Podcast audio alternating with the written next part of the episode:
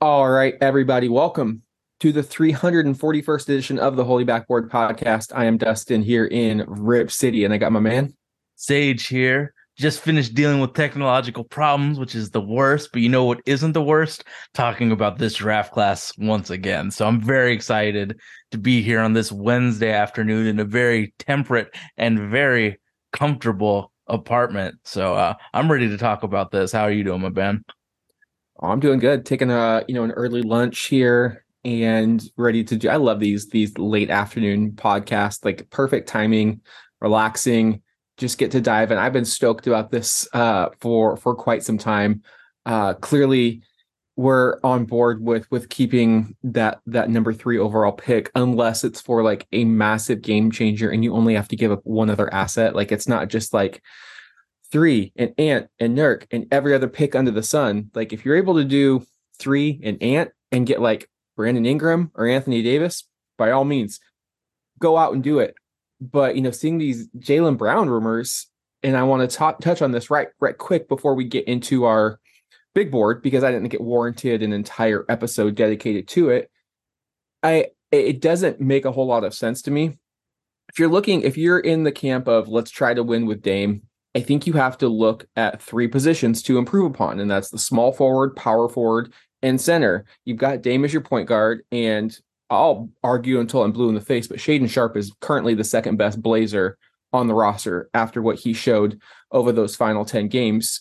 And so, why are you looking to use your only real asset to get a player that is comparable? Yes, he's better than Shaedon right now, but he's you're, you're replicating that that same position in a six six Jaylen Brown versus a six five Shaedon Sharpe. Isn't that the same thing we've seen with Damon CJ and then now Damon Anthony?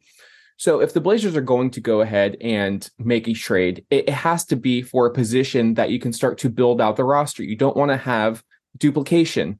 Um, also, I don't love the idea of trading the best asset we've had since 2007 uh, in the number three pick for a player who is an unrestricted free agent after the next season. A lot can go wrong in the course of 12 months. I don't care if Dame gives you reassurances. I don't care if there's a handshake, wink, wink. We've seen in the past, specifically Carlos Boozer in 2004 with the Cleveland Cavaliers. He was a restricted free agent. He had a handshake deal that says, Hey, make me unrestricted. We'll go out and get you a bigger contract. Yeah, you're going to sign with the Cavs. No, what does he do? He bolts for Salt Lake City and signs with the Jazz that same offseason, leaving uh, the Cavaliers and their newly acquired LeBron James high and dry. Players are going to do what's best for them. They're, they're not going to say, "Oh, we made that deal 12 months ago. I'm I'm going to stick to it." I mean, we we've seen this time and time again. So, I don't think that's very feasible, or I don't think it's very responsible for an organization to give up all of those assets for a player that could bolt at the end of the next season. And then you also have to look, Sage as much as I love Shaedon Sharpe, what's the one thing he really needs to work on? His handle and his playmaking. What's the area of weakness of Jaylen Brown? It's the playmaking and the handle. He struggles trying to split those double teams. He stumbles over himself. He has a hard time creating opportunities for himself if you're going to add a player, it shouldn't have the same weaknesses as one of your your cornerstones, right? And so the, the, you need to rep out these issues with Shaedon. Exactly. I don't think you can rep it out with with Jaylen. He's been in the league too long. I mean, we've seen him try and make to split double teams or try and break somebody down, and he, his handle just isn't good enough. It's we need to we need to we need to rep it out with Shaedon. Hopefully, he can get to a place where he can get you know, a, a go to move and counters off of it. It's just like, I just worry about how having Dame, Jaylen Brown, Jerami Grant, because you have to re sign him if you're trading Ant and Nurk and three. So you're, you're, kind of short term building it where Dame's Twilight, Jaylen's in the middle of his career, and Shaedon has so much left. You said oh. exactly what I was thinking. The Blazers are like, hmm, let's let building on two timelines. No, let let's galaxy brain this. Let's build three timelines because you've got Dame at 33, Jaylen Brown's going to be what 26, 27, and Shaedon's 19 to 20. That's three t- separate timelines you are now trying to build upon, and that that's just beyond does, comprehension. Does Dame, does Dame Jaylen, and Jerami and it's Shaedon Sharpe that if Chauncey Billups is the head coach, is not touching the ball much. Is that going to win a chip? Well, Is you, that you said the magic plan? words. No matter what the Blazers get with this third pick, if you try to trade to win now, you still have Chauncey Billups as your head coach when there is just an insane amount of coaching talent right available on the market that I think would love to coach Damian Lillard in this incredible market, right? The, the fans are passionate about basketball here in in Rip City. And no, we're just we're just gonna run it back with Chauncey Billups. Do you really want to spend the number three pick and have that player be coached by Chauncey Billups? And let's say they fall short of expectations and now you're you're firing Billups after year three. And maybe that player wants to walk maybe it doesn't work but what, what have you done? You've wasted another year off of Lillard's And Shaedon.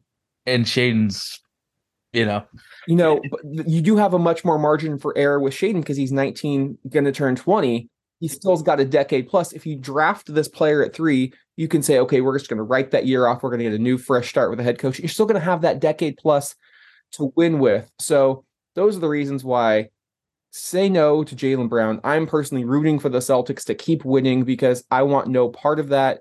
You have to there like Brad Stevens is a smart man.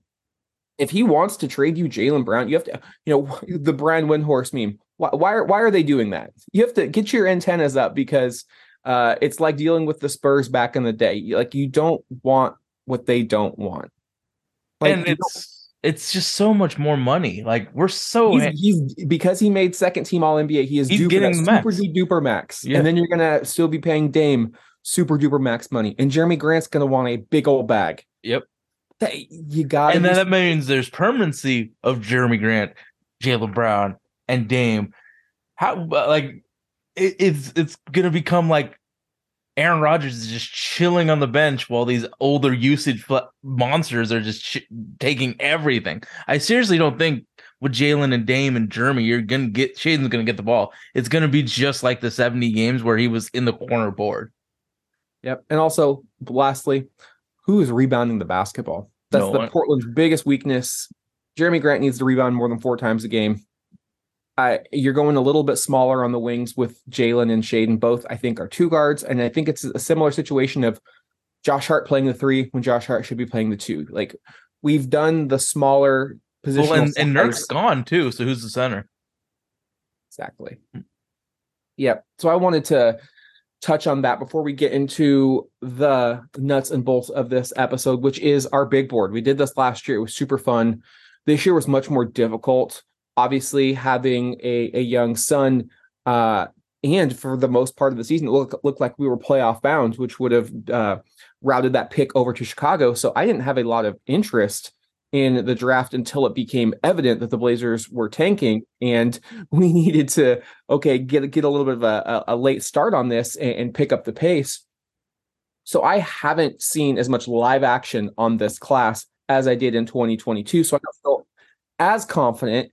However, I mean, ever ever since it, knew, it became uh, evident that we were going to keep this pick, or at least uh, uh, obtain the rights to this pick, I should say, is just a better phrase for that. You know, I've been doing a lot of studying on these prospects, and it's it's really interesting. I'll say we're doing a top 15, and mine's a little bit unconventional. I broke mine down into tiers. There are nine prospects that I would gladly take if I had a lottery pick in this draft.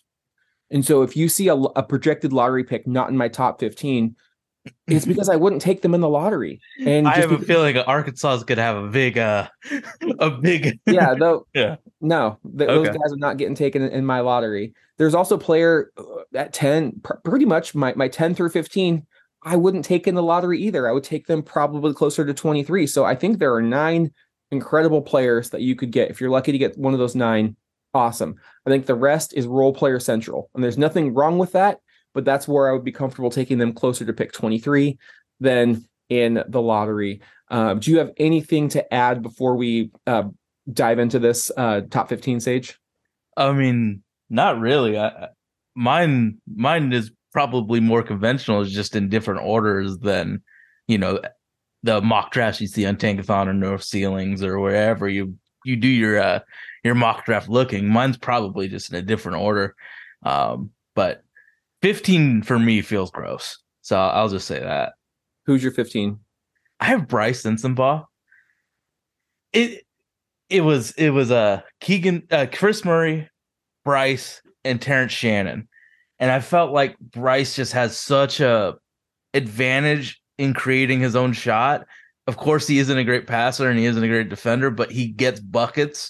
And if you're trying to get an 18 year old to, to uh, be in the NBA, he has to have scoring abilities. So Brice just gets buckets, creates his own shot really well, uses his his I was gonna say weight and girth, but yeah, he uses his weight and girth to get space to launch. He he he gets buckets. So I was thinking that that's more important right now if you're trying to star hunt than an older Kris Murray or an older Terrence Shannon.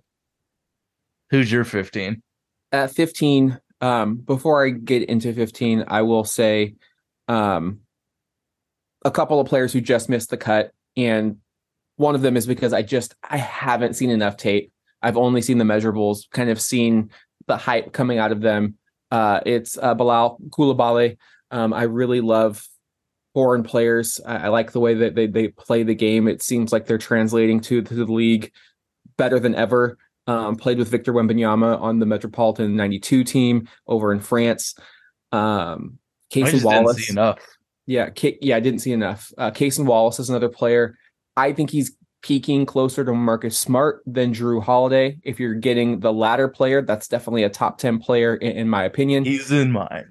I, I just don't think Marcus Smart is that valuable of a player in today's NBA with you have to play him off ball because he doesn't have traditional point guard skills.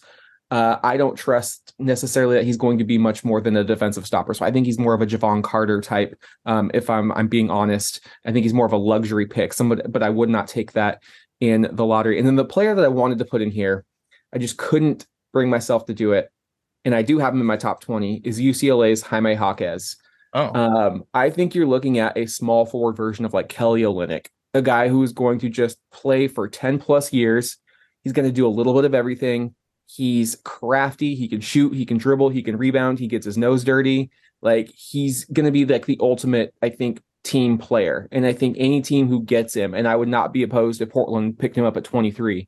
I think he's going to make any team he's on better. He he is a flat out winner, and he's going to get dinged for maybe not having a position, uh, not doing this great, not doing that great, being a little bit older. But you know, a player who they said didn't do a lot of things great and was a little bit older, Brandon Roy. And I'm not saying he's Brandon Roy, but those are the exact same knocks that B Roy had coming out of UW. And sometimes when you do a lot of things good instead of one thing great, it makes your game translate uh, to the next level. So I really wanted to put him in here, but I, just couldn't find the room. 15 for me is a pure upside pick. Um, again, speaking of a foreign born player, I love Rayan Rupert uh, playing for the New Zealand Breakers uh, a bit of a ways away, but anytime you're six seven with a seven plus wingspan with defensive instincts, especially to guard on ball, um, if you're able to guard like one through three, that is so valuable.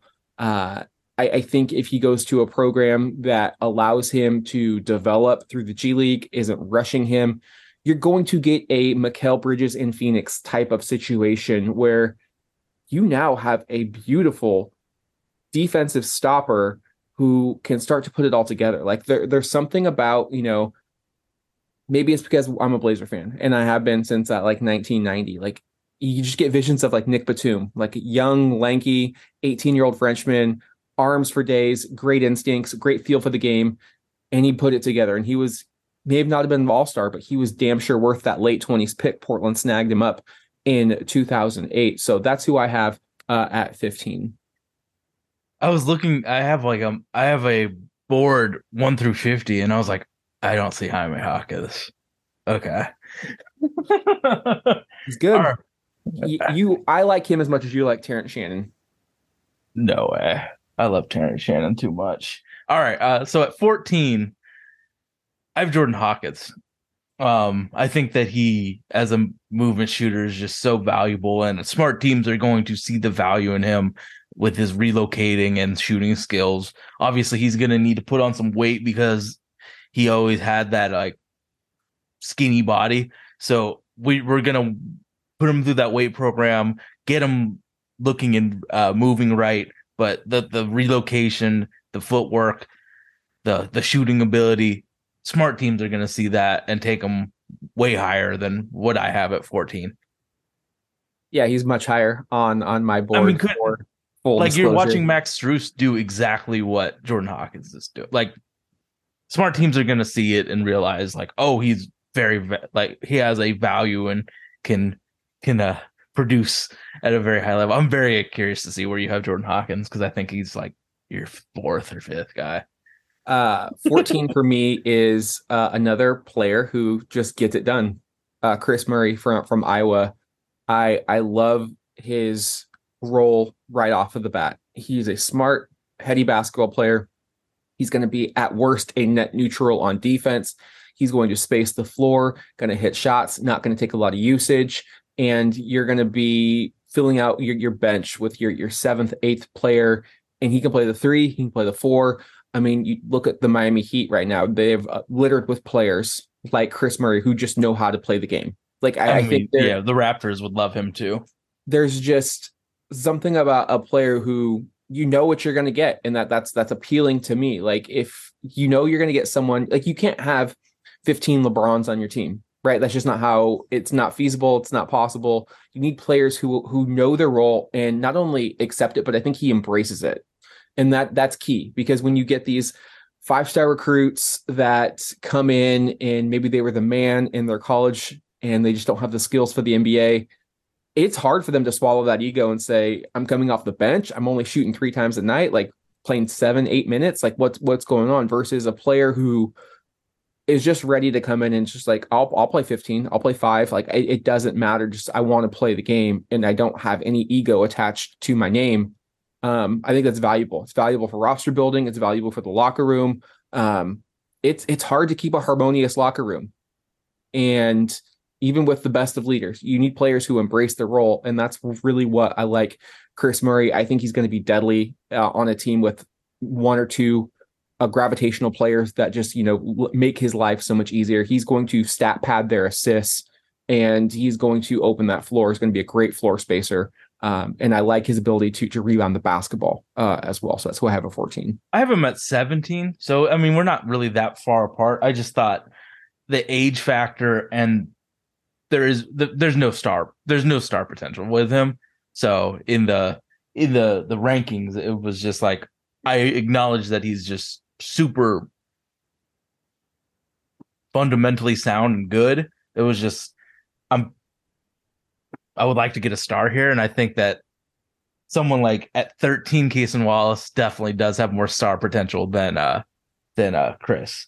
And you said it earlier. He he is he is a defensive stopper, and I think that I wouldn't say he's Jrue Holiday. I I think he's more of Alonzo Ball, but you put a good player.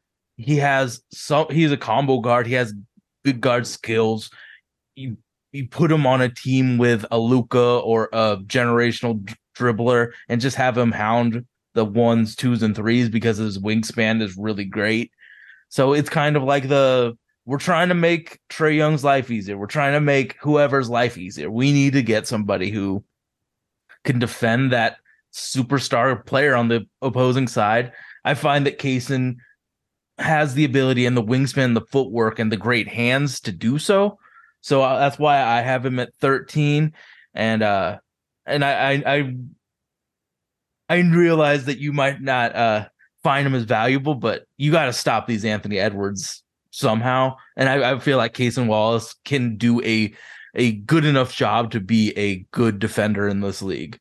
I'm gonna have him at 17, so we're yeah. not that far off. No. I just I, would, I wouldn't spend a lottery pick on a a specialist, especially when I watched you know, Jimmy Butler is, is a great example of a player who you would, you know, bring a Gary Payton in to, to try and defend, right? Like, G- mm. GB, can you stop this this madman? He's just going crazy.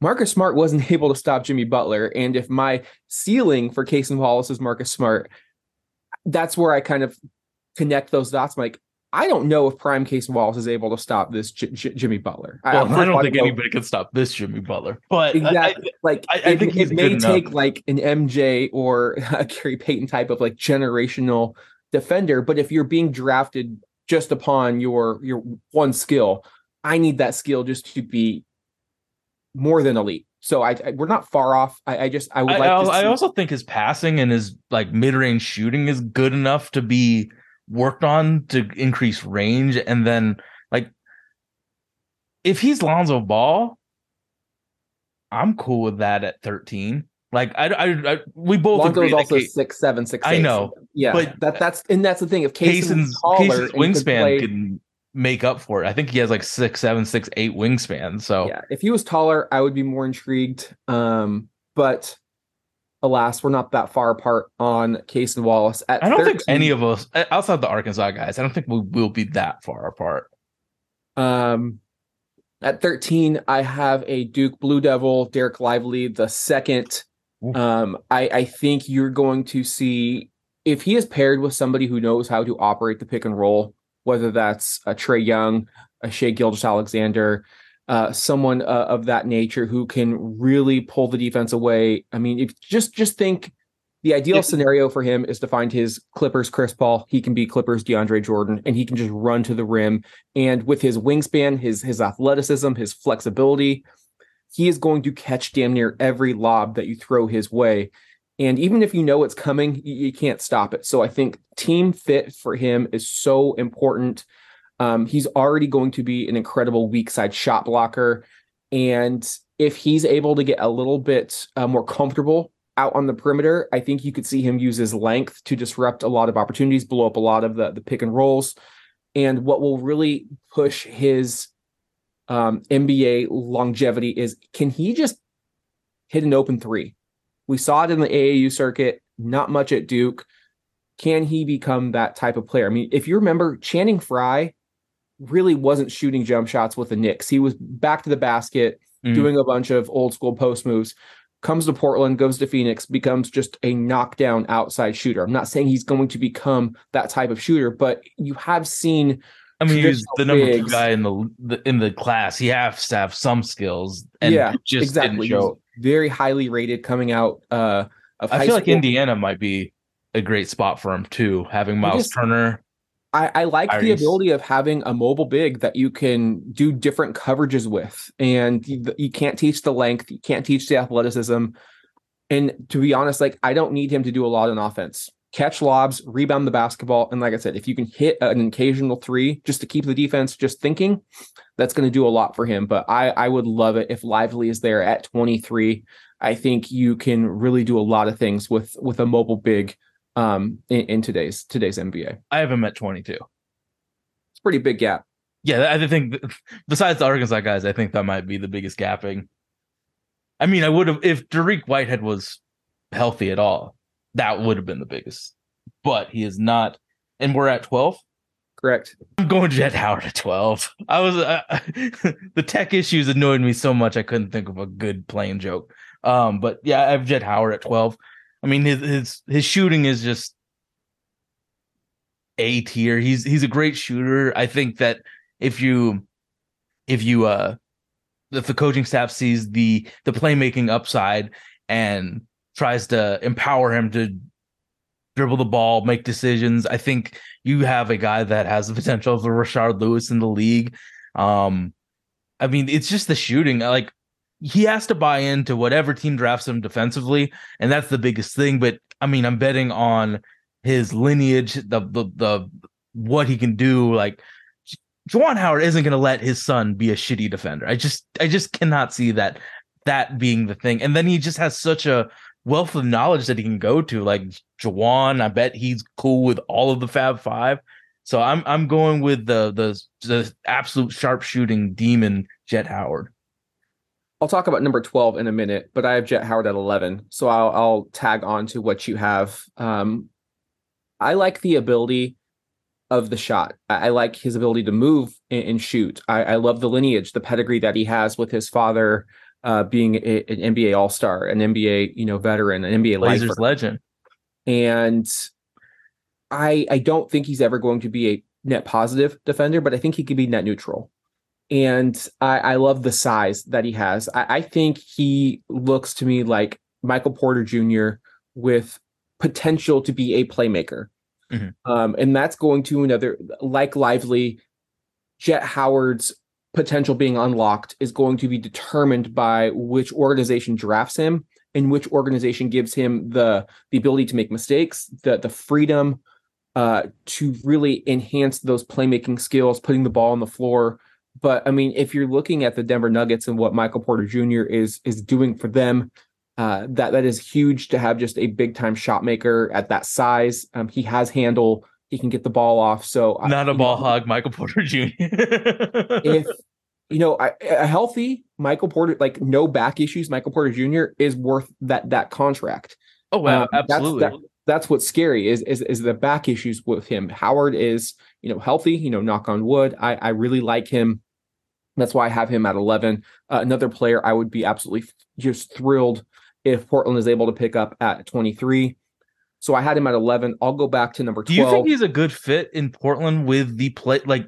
if we're trying to unlock Jett Howard, I feel like Damian Lillard, Shaedon Sharpe, Jerami Grant might be, and Jusuf Nurkic, if we're not making any trades, is a well, bad place for him. I mean, Nurk's gone. I think we, I don't, not, I'm trying to say like, I, I would 95% sure Jusuf Nurkic is gone that this summer. They will find a way to move him. Or if he comes back, it's on a significantly smaller role.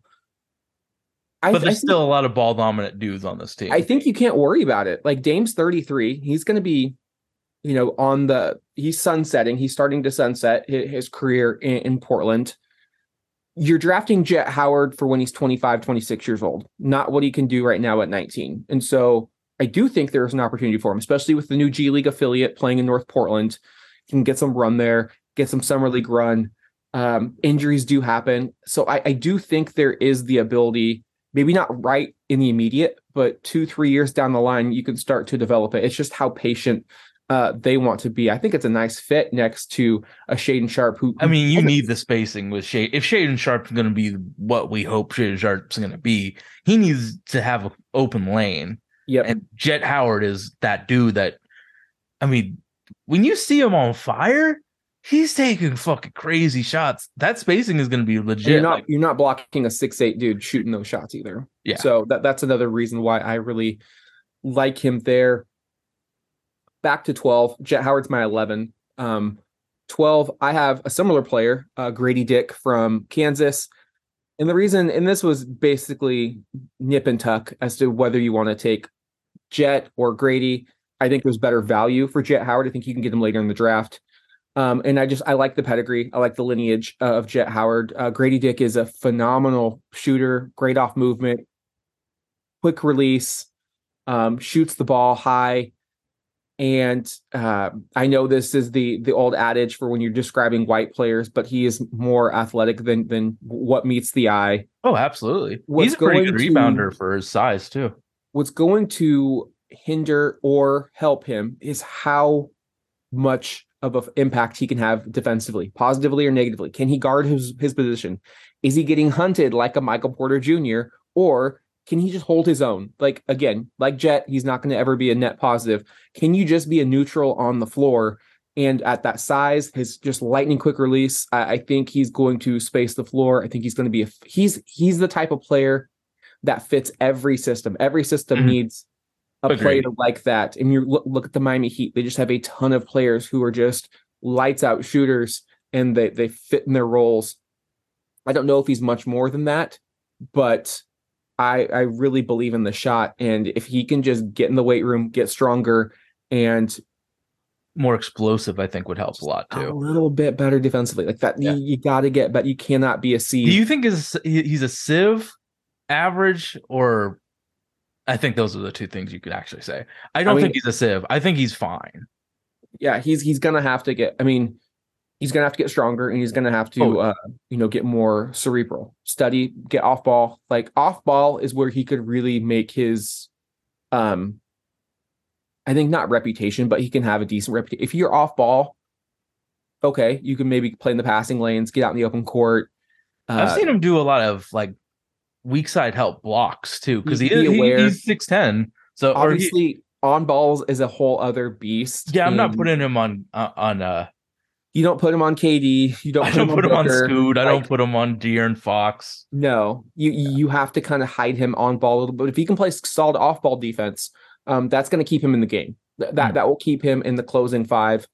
Um, who do you have at 11 Sage? I have someone I know you're not gonna have. Um, one second, let me. Don't please don't tell me it's Nick Smith Jr. No, it's not. It's Anthony Black at eleven. You have Nick Smith Jr. ahead of Anthony Black. I sure do. Oh my god. Okay. Okay. Yeah, we, we disagree on the uh, Arkansas players. I can at least envision Anthony Black there. Nick's I okay, but this is a, a fair and balanced podcast. No. have, have, have your shine.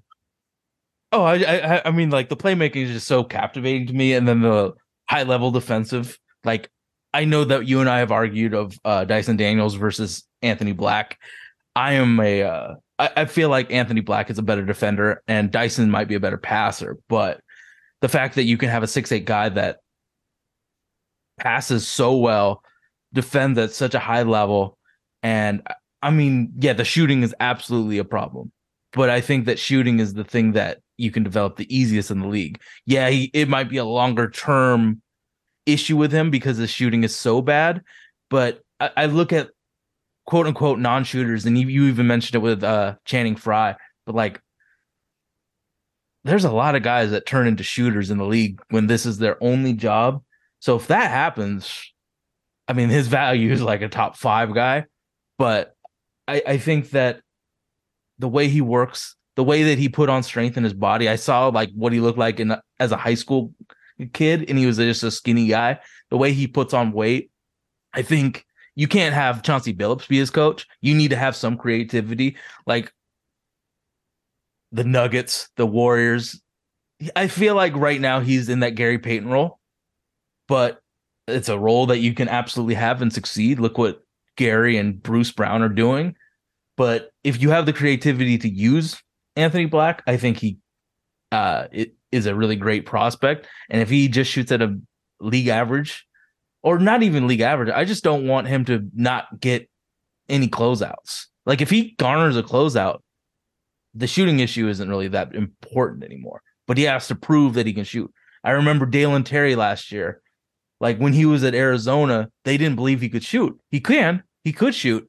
They just didn't treat him like it. So Anthony Black has to get the respect of the defender before he can, you know, show off everything else. But if he can do that, his, value is like top six, not where we're having him right now. And you also had Grady Dick at 10, correct? Yeah, I had Grady Dick at 10. I So mean, then I'll I'll go at 10. I've got a point guard I like a little bit better than Anthony Black. I would take Anthony Black at 23 if he's there. I know he's going to be gone, but that's more where I see him just with the I the the question, the shot. It's yeah, that's that's tough for me to see past. Um, I do like him better than Nick Smith Jr. Um, but at 10, I have Jalen Hood-Schifino, big point guard from Indiana. I think he's I think Anthony Black's ceiling is higher, but I think Hood-Schifino's floor, I think he's more likely to become a solid NBA player than Anthony Black. That that's where I have uh, Jalen. I, I love his ability to manipulate uh, the, the pick and roll. I think he's the master of the mid range. Uh, I think he needs to tighten up that three point attempt. He's a little bit too um, streaky. Um, he he would go on heaters, but then he he would you know miss. So I think he needs to to tighten that up. But you know, I love the Spencer Dinwiddie comps. I, think anytime you have great positional size like that, and you can can operate an offense, uh, I think any team that that gets him is going to get get a steal. I don't know why there's not more hype uh, around him, but when of all the players that we've really looked at, he's one that I've kind of gravitated towards. Um, I just I love the he has tremendous feel for the game. And if he, and if he gets, I think that's the a product of of a young ball handler. I think you're going to see a, lot of you know, especially freshmen running an offense at Indiana. Like he is playing with Mike Woodson, uh, NBA head coach, uh, former he played with Trace Jackson Davis. Uh, so he is used to running uh, an NBA system. He's already had a pick and roll partner that's going to the league. So I think there's comfort there. And I, I think any team drafts him, you need to be willing to deal with turnovers and work through him. And is know, he kind of what I said with Anthony, where he probably won't be your in like you, your initiator offensively? You you probably need a Dame or a Trae Young, Luka, Tr- uh, Halliburton to to. Uh, I mean, he's not on those players level, but I, I think if you draft him, no, no, he no. He needs to be paired with it. So I don't see him breaking down an NBA defense. What I do see him doing is once the defense is thinking and reacting, he does the right play and gets the assist. I don't think he's the person that creates the the the defensive reaction. I think he takes advantage of the defense, like Lonzo Ball. Lonzo Yeah, Ball isn't fair. breaking down the defense. Yeah, He's and I think if you paired him with uh, you know, Shaedon Sharpe, and if we're projecting Shaedon to be what he is, he's going to be the one getting by the defense. Um, and then you know, obviously you have the other facilitator and and Hood Yeah. I just I I, I I you and I I think two of the things that we disagree the most is small guards and playmaking, like dribbling.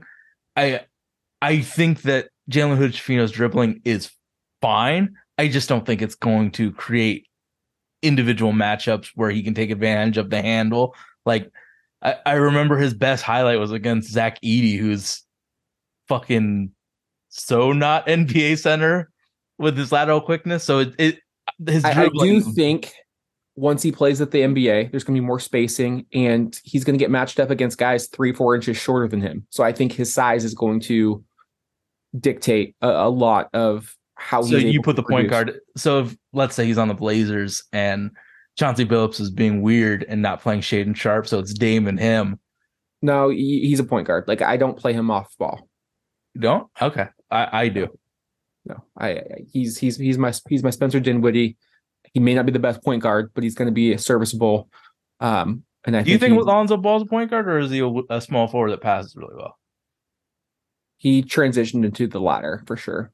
I think that's where Jalen Hood-Schifino is. Um, who do you have He's at disrespectfully low on mine, and I need to change it. who do you have at ten or nine? You know who I have at nine. Who? Oh, shit, let me confirm. I'm nervous about my computer, so I have all my notes on my phone, so it makes me look like an a- asshole where I'm looking at my phone while you're talking. I have Nick Smith. Um, I I just believe in what he can do as a combo guard, and I think that Arkansas tape is just so bad because of lack of spacing, the lack of shooters, the injury issue that he had with his knee. So if his knee if his knee is fine, this is where I have him. If his knee is bad, then he's in the not draftable range. But I think that his handle is better than the the the guards that have trouble meeting direct pressure, like all the Kentucky guards that are in the league, like Quickley Tyrese uh. They all have issues with that initial defender going at him, and it, it, they have to use their speed to get around. I see Nick Smith having the same type of play, and I think that when he is healthy, he's more athletic than them, more bouncy, and has a better shot. So I mean, I, I feel like he's Maxey without the defense. I think he's Quickley with, you know, more IQ. I mean, there, it's just there are guys that are so successful at that role of secondary ball handler that can attack and score and do a lot of the things that you know younger Devin Booker did. Now Devin Booker had those issues, but he doesn't have them now. So you see, you can see where his archetype goes. So I, I I'm a Nick Smith guy. So and I, I know that this might be the most farthest uh uh disparity in in in picks right here. Yeah, if you'll notice in, in my big board, I have like no combo guards at all. I mean, Yeah. it's probably because I'm seen CJ and Ant for the past Yeah, yeah, no, no, no. 12 I it. years, and I'm I'm tired of combo guards. Love CJ. I wish Did you think Tyrese Maxey's a combo? he's a combo, but he's a point. Like you play him at the one, you don't play him at the two. Like that. That's so he's not a he's not he's not a pure point guard. I'm comfortable with him being my point guard though. That's that's the thing. Like Anthony Simons, I'm not comfortable being my point guard. He is a shooting guard who is an undersized shooting guard. So like Oh, If you- I, I think Tyrese Maxey has just like he uses that fucking god given speed to his Yeah. advantage so well. So yes, he's a comp, but he's more of a point, and that's where it's like, oh, I'd be okay with Tyrese, but I would hate watching Tyrese and Dame share the backcourt. Just like I can't stand watching Anthony and Dame share the backcourt. It's just I think like, that you just ha- uh, you just have a uh, bias against it because you've seen some really bad. I just don't combos. think combo guards. I think they're out of flavor. I, I think, especially if you can't defend and you're with another small guard in the backcourt, I think teams are just too smart at identifying mismatches. And it's great if you can get a combo guard to come off the bench, but we all know that they get paid just like Anthony did, and now you're now you're sitting with a hundred million dollar player and you're not having that hundred million dollar player come off the bench. So if I I am spending a first round pick in the lottery, I, I don't want somebody coming off coming off my bench. I think Nick Smith is is, worthy of it, but I, I think I'm more willing to risk. I, I'm more willing to take that chance on a combo guard than you are. Yeah, I, I think. I've So who's I- your nine? I know that I think that the biggest jumps Nick Smith for me, and then I think that you Jalen Hood-Schifino. I, I I feel bad about where I have him. I'm kind of actually embarrassed about where I have him. Uh, so that was my tier five. I'm now into tier four. So there are nine players that I would be comfortable taking in the lottery in this draft. Uh, number nine for me is Ausar Thompson From- from Overtime Elite. Um, really good connective piece. I think his shots further along than his uh, twin brother Amen. Um, he's not quite the athletic freak or the playmaker of his twin brother, but he is the better defender. Um, I think if all goes right, you're getting like an Andre Iguodala type of. Don't go too heavy because he's he's actually shockingly high for me. Um, yeah, I think he, he's a nice prospect. Um, I, I really am terrified to see how he and his brother translate to the NBA. I am so upset that they chose the OTE route because it's who what competition is I, I have no idea. Like it, it's really hard. And that's why th- these two twins are the hardest prospects I've had to evaluate because I have no clue. Yeah. Yeah. Is it is it the same as Giannis dominating a bunch of 13 year olds in Greece? Or is it, you know, somebody like uh a Thomas Robinson dominating collegiate basketball, but then being a complete bust at, at the, the next level because the skills didn't translate. It's it's so hard.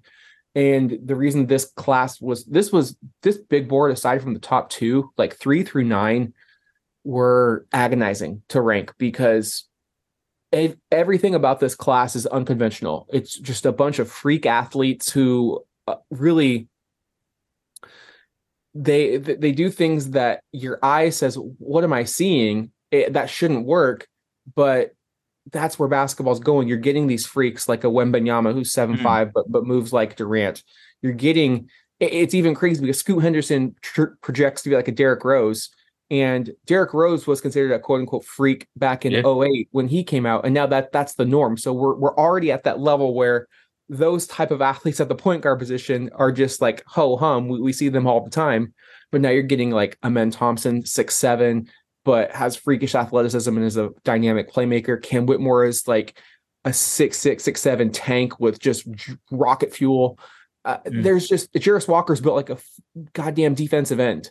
Like there's just so many things that are unconventional about this class and really makes you it flips your evaluation on its head because typically I, I wouldn't have pro- prospects like this that high but when this class is littered with freakish athletes who defy what is the norm Mm. uh, you have to kind of take a back seat and say okay maybe this could work maybe this is how the league is progressing Bigger, faster, stronger, man. Like this, this, this is how it's going to be.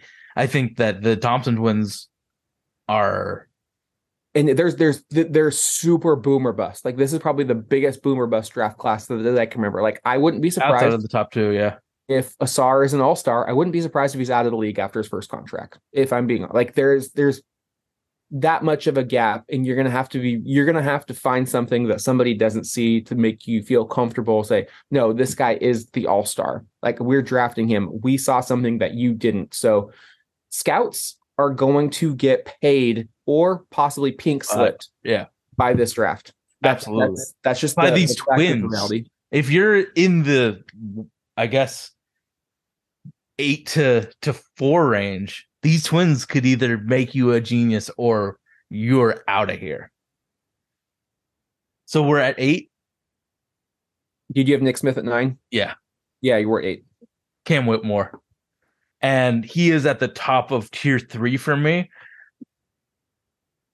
Obviously, the athleticism is captivating.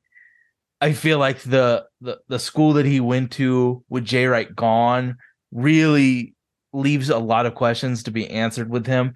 Like he was such a non factor with passing. It makes me feel like he just doesn't have it because it just it had like half an assist a game, which you know, you you get an assist by just like passing the ball. He just didn't do it. He was they put a lot of responsibility on him to drive and create, and he got to the rim really easily. He just like the process between lifting and scoring had an issue.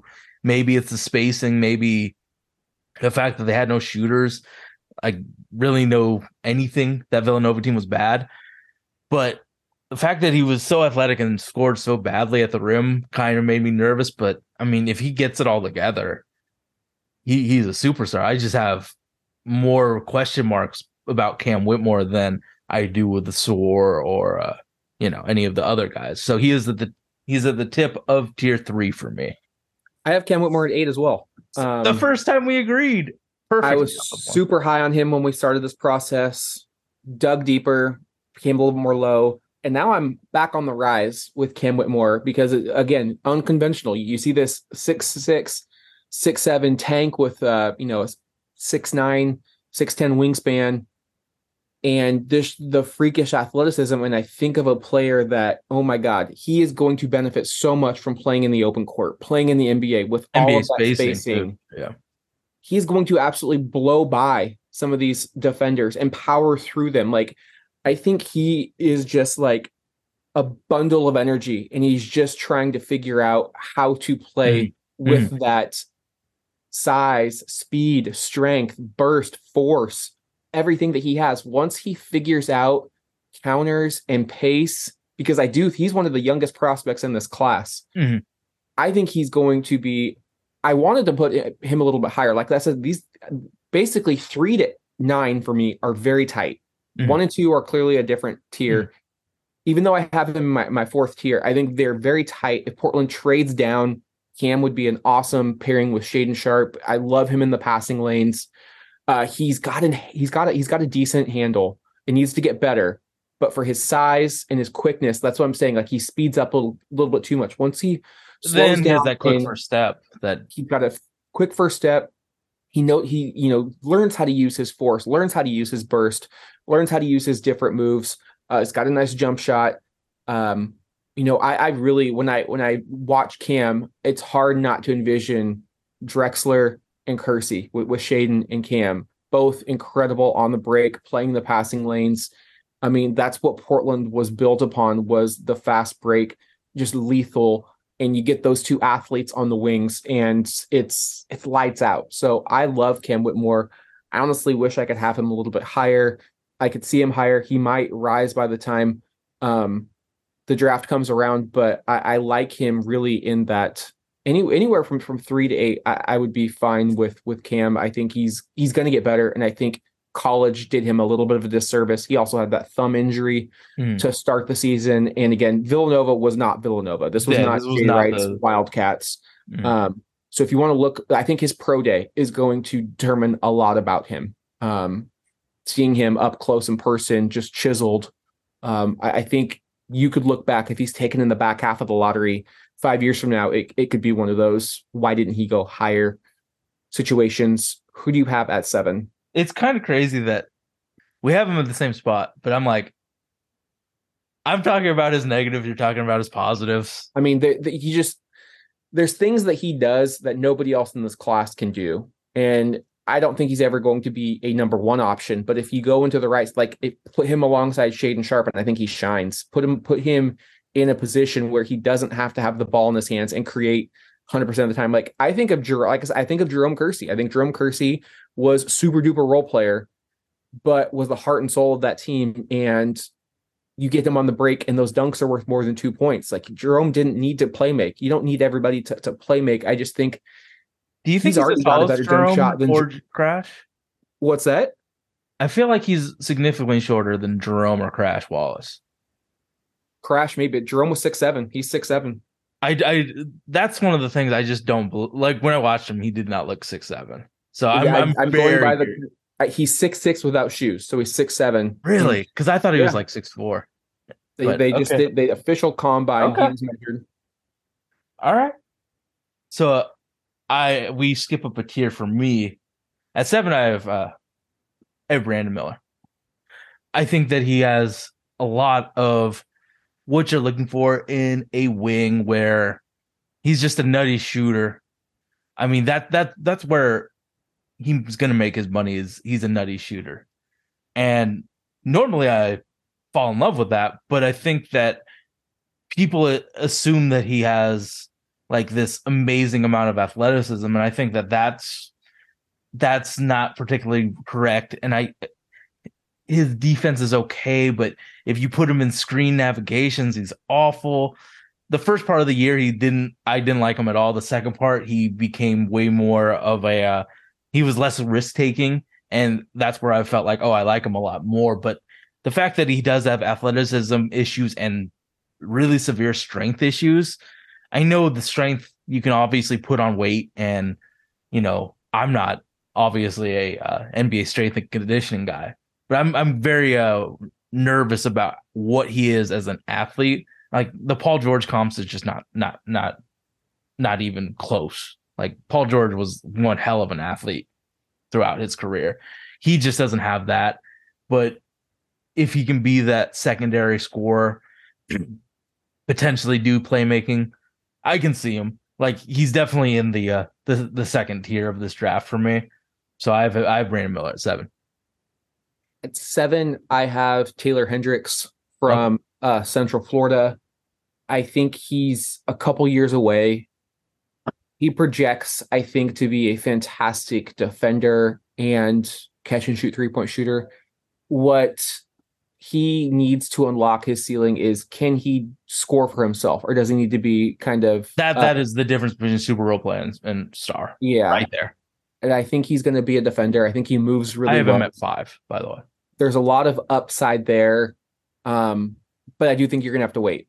That that's that's the key with him. Um, he came out of nowhere, really wasn't highly recruited, and now he's a potential top ten pick. Uh, he's fluid. He moves. I, I, I, I he projects to be Jerami Grant and Jaden McDaniels is what a lot of the comps are. Um, I hope he rebounds the basketball better and that's I will always harp. I think he's a better react. I think he's a better reactionary defender too. Yes. Oh, I, th- I think he's a much better defender than, than Jerami Grant. Um, for this sure. version like, of Jerami Grant that we watched, you know, however yeah. many games he played, like he was a good defender, but I think Taylor Hendricks he's is better, a much better defender. Yep, and I think but you're, Jerami draft, Grant you're drafting has... Taylor Hendricks to be Jaren Jackson Jr. That that's what you're drafting him to be, right? I don't think he. I don't. That's not the perfect comp, but like it, he's a more. He's he's a smooth. Yeah. Jaren Jackson has clunk to his game. Yeah, if, if I, you, Hendricks if you want to look at the archetype of player that that's potential all star, but you're looking first team all defense, floor spacer, um, rebounder. Like that. That's the three, and that's that's fantastic. That's why I have him at seven. So uh, that's who I have. But whoever takes him, you got to be patient. He's he's a little bit away. Yeah, I, I I I mean, I think he I think he has the potential to be like just a super duper star if he unlocks the playmaking. In, in the playmaking in terms of setting himself up first. I, I don't know if he's a good passer. UCF was just so bad, but they tried to get him into positive positions. I mean, he's five for me. I might as well talk a little bit about him. But like he he he got put in positions where he had to make a decision, and he didn't he didn't actively fuck up. So, but I think that once you get him on a team, get him that playmaking reps, I think it's very, very important that he continue that development and empowerment. But I mean, I, I have him at five, and uh, I, you have I, at six. Amen Thompson. Okay. Amen. I mean, he and his brother are so s- similar in terms of athletics and you know, like they play. Like I mean, they're twins. Obviously, they're very similar. But Amen as a playmaker is just so captivating where he can get guys into the positions that they need to shoot and score and matching that with just amazing athleticism. Obviously he has to work on his handle. His passing is just so awesome but i think he needs to learn pacing in the nba because he just is kind of like De'Aaron Fox where he just burst burst burst burst burst he needs to set it up with some slow dribbles and then catch them sleeping so it's it's more just craft to his game. Obviously, the shoot the shooting is huge, but I'm talking about how he can set it up because he has all the dribbling moves in his bag. He just is too fast to really get where he needs to go using dribble move. So he needs to learn, like he needs to have somebody in his corner to help him, like learn how to be a real point guard. But it when he learns that, and hopefully he can develop a real shot, he he could be a superstar. He could be a super duper star. But right Yeah, now the shooting is just so negative. I don't say this lightly, but if he fixes the shooting, he could be the best player from this draft class, Wembanyama included. Yeah. Like that, there's just there's things you can't teach that that he has, just like there's things that Wembanyama Wembanyama uh, has that that you can't teach. you Uh, think he's a hundred? he- He's Shaedon Sharpe level athlete. I, I think both of them are. I think he's a great athlete. I don't see this generational athlete that every everyone keeps saying that this this guy's the, the best athlete they've ever like evaluated or seen on he maybe it's because he makes it look so easily, but his athleticism doesn't quite pop on on tape like like I wish he did the the the, the, The three combine. four speed. Yeah, because Terrence Shannon got it was the number one speed guy, which makes and maybe we'll happy. see the pro days. We'll see mm-hmm. that athleticism pop. Maybe it was the camera angles that OTE used. I He mean, used some weird camera angles. if yeah. you're familiar with Pac-12 basketball and you watch games at UC Berkeley, they have to have the camera so far back just because of the way the uh, stadium is configured, and so it's a, just a really weird vantage point. I saw so much of that when watching OTE film. It was there's no a lot of close-ups or you know sideline cams. It's really far away, so maybe it's something that I'm not seeing. I don't think he, he's a fantastic athlete. I'm just not seeing this generational um, athlete, and maybe that's the case. Maybe I'm just uh, maybe it's reason I have glasses. Well, we both do. But I, I think that he I, I think that he like I see the speed for sure, and I see the jumping ability for sure. Like it might not be the most functional for basketball because he's just remember Jaden Ivey just tried to use his speed without using any of like he he's he's Randy Johnson. He has a fucking amazing fastball. He needs to learn a a pitch that He You know, needs changeup. that Jamie Moyer changeup, baby. exactly like you he got to be able to go from 60 to 100. Yeah, because he's he's throwing 105. He just needs a slider or a changeup or something in his game. So I think it, th- but th- that is more fixable than you have to learn all of this stuff. I think he has a a natural ability to see and predict what's happening, so he can make the right play. Like what we're talking about is just like you need to slow this down. You need to be a little bit more careful with the ball. But I mean, it, it- it's all about the sh- like it's the shooting. He he's an awful shooter right now. If we can get him to, he deserves a closeout level of shooting. I don't league average is a very lofty thing for him, but if he can just, we need to close out on him. He'll- hit some threes. That's where we lock su- superstar. At six, I've got my favorite prospect in this draft. Are And you Jordan Hawkins? And if Portland didn't have Shaedon Sharpe, I would be advocating trading down and getting Jordan Hawkins. Absolutely, the best movement shooter I have I have scouted. I, I swear to God, this kid is going to be lights out. T- whoever drafts him is going to be laughing five years from now. I am that confident in Jordan Hawkins. His game perfectly translates to the next level. He's a better athlete than he's given credit for. He is clearly a winner. Uh, makes big plays. He's played on the biggest stage. He was he was just awesome. He the jump he made from freshman to sophomore is incredible. I, I I hate that players get dinged for being sophomores. We saw in last year's draft class a bunch of freshmen turned sophomores get drafted high. You're looking at Jalen, uh, Jaden Ivey, uh, Bennedict Mathurin. I mean, th- those guys had awesome jumps from year one to year two, and they're doing pretty damn well in the league. Do you think, he has a superstar potential? And do you think he can?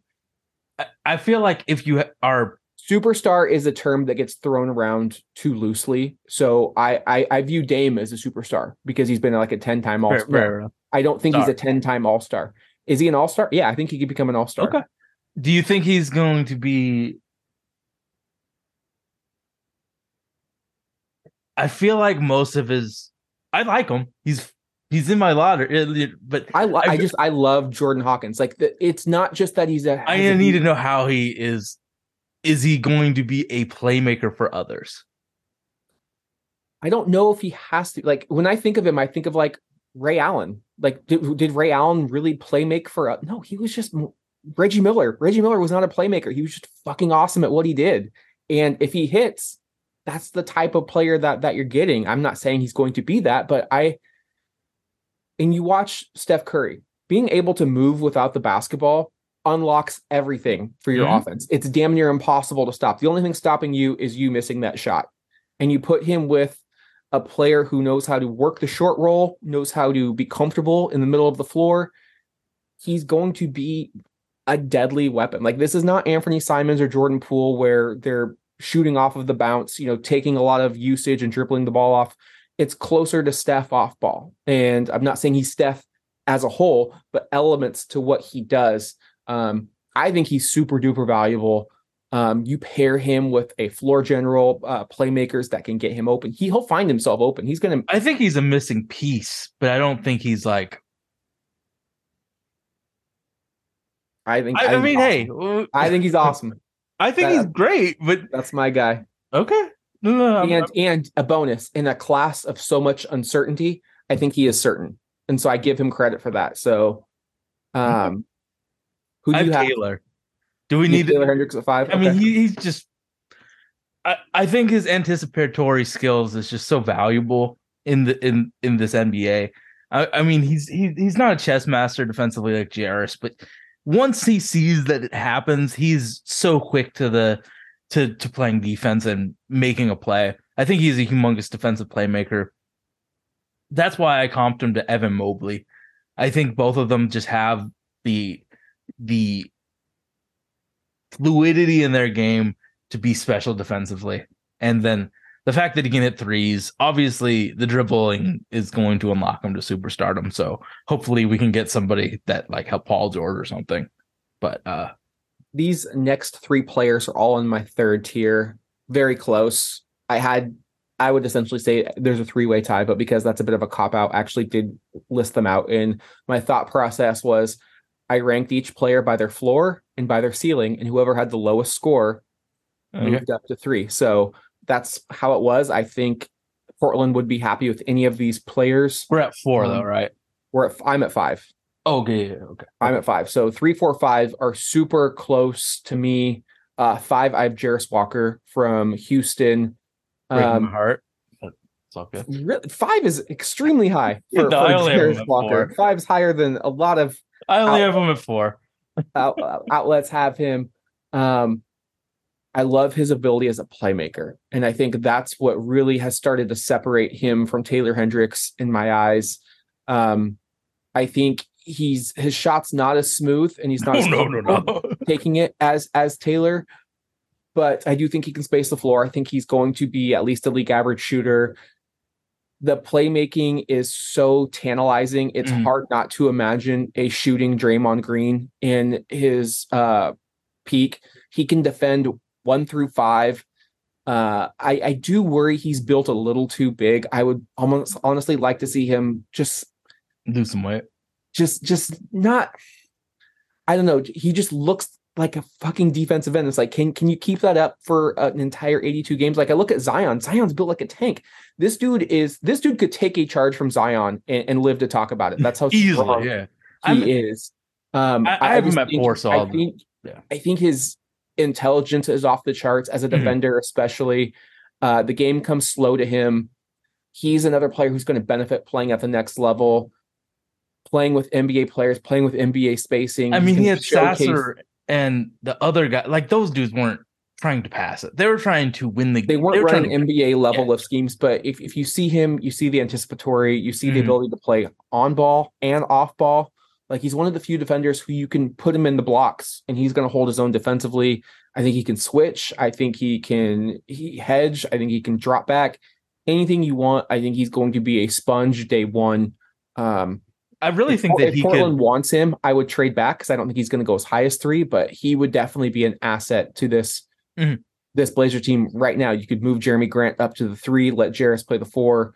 Um, he's going to rebound the ball. He, he's just going to do everything that you want. He's going to set some amazing screens for Damian. yeah, he's Lillard. he's going to be the ultimate teammate. So if you could pair him with Shaedon down the line, like Couldn't you imagine him just doing some Big Brother screens on opposing guards that don't get told screen left, Charles Oakley, baby, yeah, but I- skilled as fuck? Like, I mean, I have him at four, so I'll just talk. Like, the way he anticipates things defensively is very Draymond esque. Like, he's just in the place to shut down an entire half of the court if he's on that side. Like he knows what the opposing team is trying to do to his side and how he can be in the place to make the the contest. I think that he he's obviously not the athlete that uh Taylor Hendricks is because he's so much heavier, but I think that he is athletic enough to get off the ground and make as many the only thing that I think Taylor Hendricks is better than him is weak side shot blocking as as a defender. I think Jarace is just that much better at everything else. I mean, the passing is awesome. I, I believe in the shot too. Like he took and made he was a confident shooter at that end of the year where he was just catching shooting and hitting at a very high like 40% clip. I believe in everything he can do. I think the thing that m- would ruin him in the sense that he can be ruined is if a, a, a team isn't as creative to get him in the short roll to use his passing. Because I think like if he sets a bonus crushing screen for Dame and he gives him the ball, he can either score or he can give it to the guy in the corner or you know anywhere in the court where he can he can use his God given passing. If Chauncey Billups limits his decision making to only dunking, I think that that's where he isn't as valuable as he could be. But I mean, if you watch what he did at Houston, I mean, they were the number one team in the nation. And I think Marcus Sasser's injury is the reason why they weren't as good as they could have been. But I mean, he, I, I, am just in love with him. He's he's my number four guy. Easy. Number four, I have Amen Thompson from Overtime Elite. Mm-hmm. I really don't know where to place him. He could be number two. He could be out of the lottery. Like it's you have. I think whoever takes him, the front office has to have some stability. They have to have the job security from ownership to say, we want to take this risk. We are very aware that it could blow up. We're also very aware that he could become the next great thing. And we just unlocked everything with our franchise. You have to have the security to take a massive risk. And this is maybe the riskiest pick in the entire draft because of how high he's going to go. Uh, six, seven, incredible burst, loves the one hand passes, uh, can just see the floor, especially with his size, can navigate. Defensively, he's going to be a positive. Uh, he's going to play the passing lanes. He's got incredible length. I mean, lateral speed. He's going to be able to just be a matchup nightmare on that end of the floor. Um, the thing that is stopping him from, I think, being the number two pick in this draft is his jump shot. The, the jump shot is hesitant. It's not comfortable. It's the mechanics are all are, are all messed up, and when he misses, it's not front to back; it's side to side and over the backboard. Yeah, it's it's it's a question mark, a major question mark, and a legitimate reason to not pick him. But if you're Portland and you want to move on from Dame, because I don't think he makes sense with with Dame on this roster, you don't put him at the three. He, he's whether you like it or not, he's a point guard. Like you have to play him at the one. He and Shaedon would become the, the most athletic backcourt of all time, without question. You would have incredible positional athleticism, verticality, length, speed, quickness. I mean, it would be like Jordan and Pippen type of stuff on, on the wings, and you could do a lot of things there. Um, I'm not going to lie, he is tantalizing to take it three if he's there, and if if you're not absolutely blown away by Brandon Miller and scoots off the board. Maybe you just, I mean, this is a front office that, you know, somebody said this and it clicked with me. They they do take a lot of unconventional risks. Anthony Simons, IMG Academy, Shaedon Sharpe, Nobody had seen him play a competitive game in, in a couple of years, and that you know that they still take him. They take these athletes and they kind of go against the mold. They don't care what your competition level is. So I think if he wows them in his pro day, there is a legit shot that they that they go in that direction. Um, bring in a shooting coach. Do whatever you bring, bring in a sports bring in a sports therapist, sports psychologist. Hype him up. Hey, you're, you're the greatest. Like, don't be afraid to shoot the ball. Like, as long as he's not Ben Simmons and he's afraid to shoot, that's when you have questions. He just has to make open threes, like wide open. Like that. That's his only job on shooting the basketball, dunking, and just making your open three so they're like, okay, we can't leave him open. Like when you watch teams out. play Jarred Vanderbilt, they don't close they out. don't close out. And then he makes mm-hmm. like two and like, okay, now we have to close out. That's all he has to do is make these wide open, mm-hmm. threes where he, can make a sandwich, have some chips, and then shoot the basketball. Um, maybe the highest ceiling outside of Wemby in, in, this class, but I also am aware that he could be out of the league after his first contract. Like it's it's that boom or bust. But Portland took a boom or bust prospect last year, and and it paid off. Sometimes it's good to to double down. What coach you? I feel like you need creativity with Amen Thompson, Tyronn Lue, Erik Spoelstra. Yeah, you got to uh, have I mean, culture and you got to have adjustments.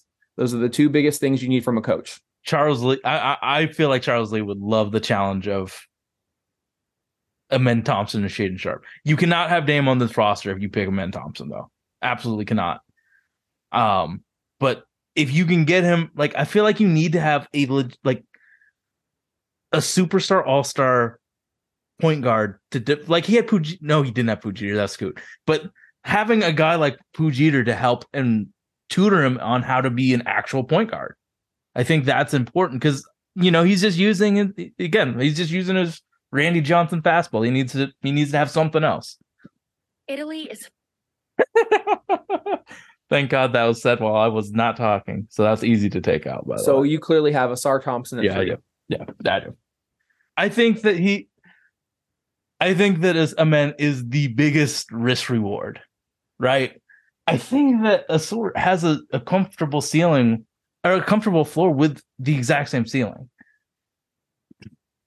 I think that he has much better dribble moves than his brother. Much better. Like I think his handle and Scoot Henderson's handle is the best in the class and like legitimately will be like NBA 2K level like here's the here's the source crossover here's his behind the back. I think that his dribble moves are that good.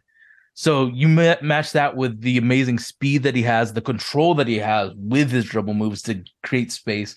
The fact that I I actually believe in his shot now that like I think that he can create space and shoot a mid range. He can create space and hit threes. I think that that type of shooting is actually like he's capable of doing it at a normal NBA player rate. And the fact that he has just this amazing speed, this amazing finishing ability, like offensively, I th- I I don't feel the risks that I do with a, Amen. Defensively, I think he could be all pro defensive level because the way that he uses his athleticism to get in the passing lanes and make defensive playmaking stuff, it's like, oh, he he's legitimately he could, he can be on that list with Jarace and Wemby as the best defenders in this class. So I, I I'm a humongous Ausar Thompson fan. I, I believe in the shooting. I believe that the the thing that unlocks him to superstardom is the process of getting others involved. I don't think he is a point guard yet. He could be. He could be just like his brother, but I think his brother was the point guard his entire life. So he has the moves. He just doesn't have the process of I created space. Let's get somebody else involved. I created the defensive reaction. Let's get somebody else involved. He's trying to score if he can get to that part where he can process the game and involve others at a good level, he's a point guard. He, he's legitimately a point guard because the way he can generate space and win that one-on-one matchup. We're looking at at the playoffs right now. Winning that one-on-one matchup is so important. Jokic wins that one-on-one matchup against the best defender I've I've seen in a very long time in Anthony Davis. Jimmy Butler wins a one-on-one matchup against all of the Celtics.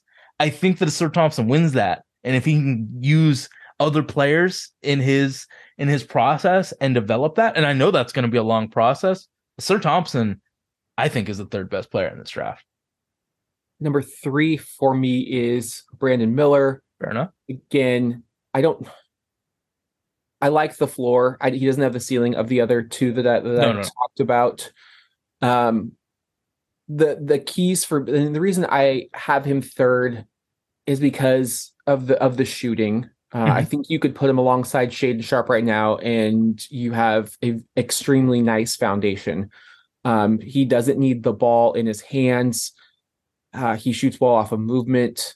He has great size. He has nice fluidity. He wasn't finishing early on in the season, mm-hmm. but then towards the end of the year, he started to figure out how to finish. And we kind of saw that with Shaedon Sharpe as well. He wasn't he was kind of just like, I'm just going to try and use my athleticism and, and go over people or just, you know, he just didn't know what to do. And then he started to he was finishing over Rudy Gobert to close out games. So like players can get better, they can process. Um, I like his ability to to dribble and play make. He showed a lot of that um, at Alabama.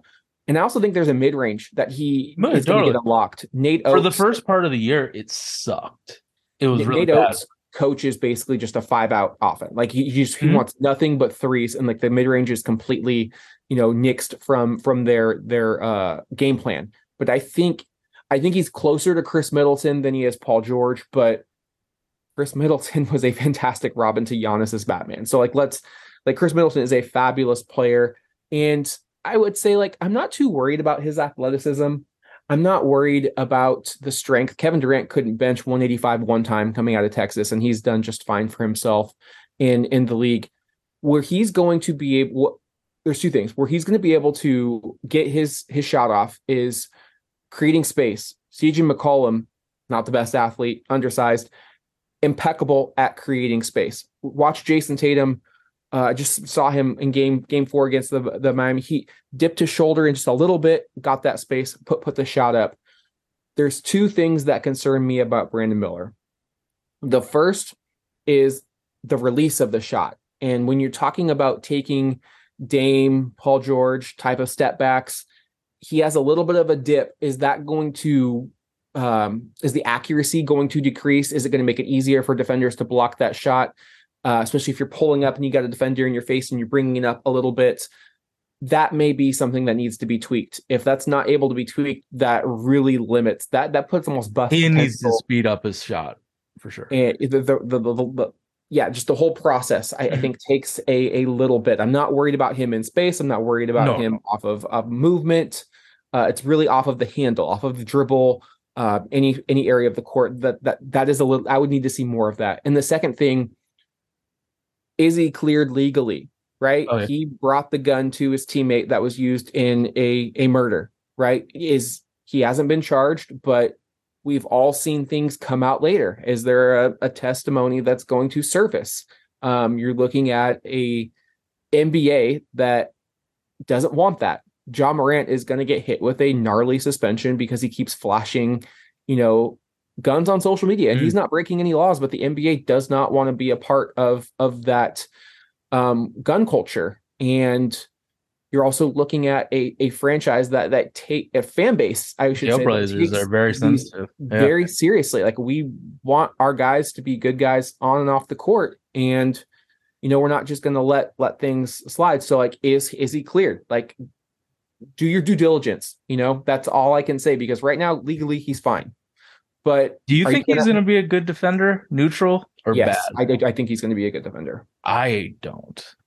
I think he'll be solid. I, he's not going to be for, a first team or second team all defense, but No, he's gonna be no, no. solid. I don't. I, I think that. I think that the way that we're going to have to use him is put him on the power forward. That's I mean that's I think that's fine, but I, I think I do have- think we are over, and this is why I put him third. There is bust potential. I am fully aware of that, but at the same time, this kid's SEC Player of the Year, Mhm. SEC Freshman of the Year, best player on the best team. I mean, just had a sensational season and improved over the course of that year. Like at a certain point, we need to start putting stock into the production, right? A lot of these players we're talking about are ideas and not actual rea- realities. I think Brandon Miller is closer to his reality than he is uh, the idea of what he could become. So I don't want to overthink that too much. Clearly, there have been great collegiate players who don't translate. Michael Beasley being, I Totally. think, a, a number one example. Um, so Portland is happy with Brandon Miller. Fine. If they decide somebody else is better, I can I can see that too. Like Miller, you could say Brandon Miller is the ninth best prospect in his class, and I say you're, you're right. Yeah, I just think that the screen navigation and his lack of strength is a humongous issue defensively. I think strength is easy. Like you get into an NBA weight room, like right, get get strong, get into a program. Um, he also has mono. What about it? I mean, have you watched him get? He dies. He he, he cannot navigate. He cannot navigate in a, a tight space offensively or defensively. So I, I, I mean, he's seven. Like we're we're talking about little things like screen navigation and like how, how he plays defense, or you know him getting that pull up jumper. Like we obviously think he's a good talent, but I think that there's some major issues in, you know, his profile. I'm just like a Swore, just like a Ben. I mean, Jarace's ceiling isn't as high as, you know, those guys, but like I think they all have issues. And I think that I mean we haven't talked about Brandon Miller, so I think it is good to at least talk about like how he his process is a little slower. I mean, but I, I believe that offensively he can be a very, very solid Like, I don't think I don't he's think he's a ever a number one. I don't think you're No, drafting. he's Batman. a nice number two though. You're drafting a Robin, and if you Could believe he be a can Batman, be Batman, just like, like on scoring? Where let's say there's a superstar that isn't a great score. I think that he can lead the team in scoring, but I don't think he is the leader. I think that No, he can no. he, he can Yeah. he can carry the weight by scoring, but I don't think like if he plays with Jimmy Butler, obviously Jimmy Butler is a star, but he could be the leading scorer. I think that that He's- way he's Middleton to Giannis, and that's like, that's totally fine to take with the third pick. Like you need to, if you're as high on Shaedon Sharpe as I am, you need to draft him a buddy. You got to draft him a wingman.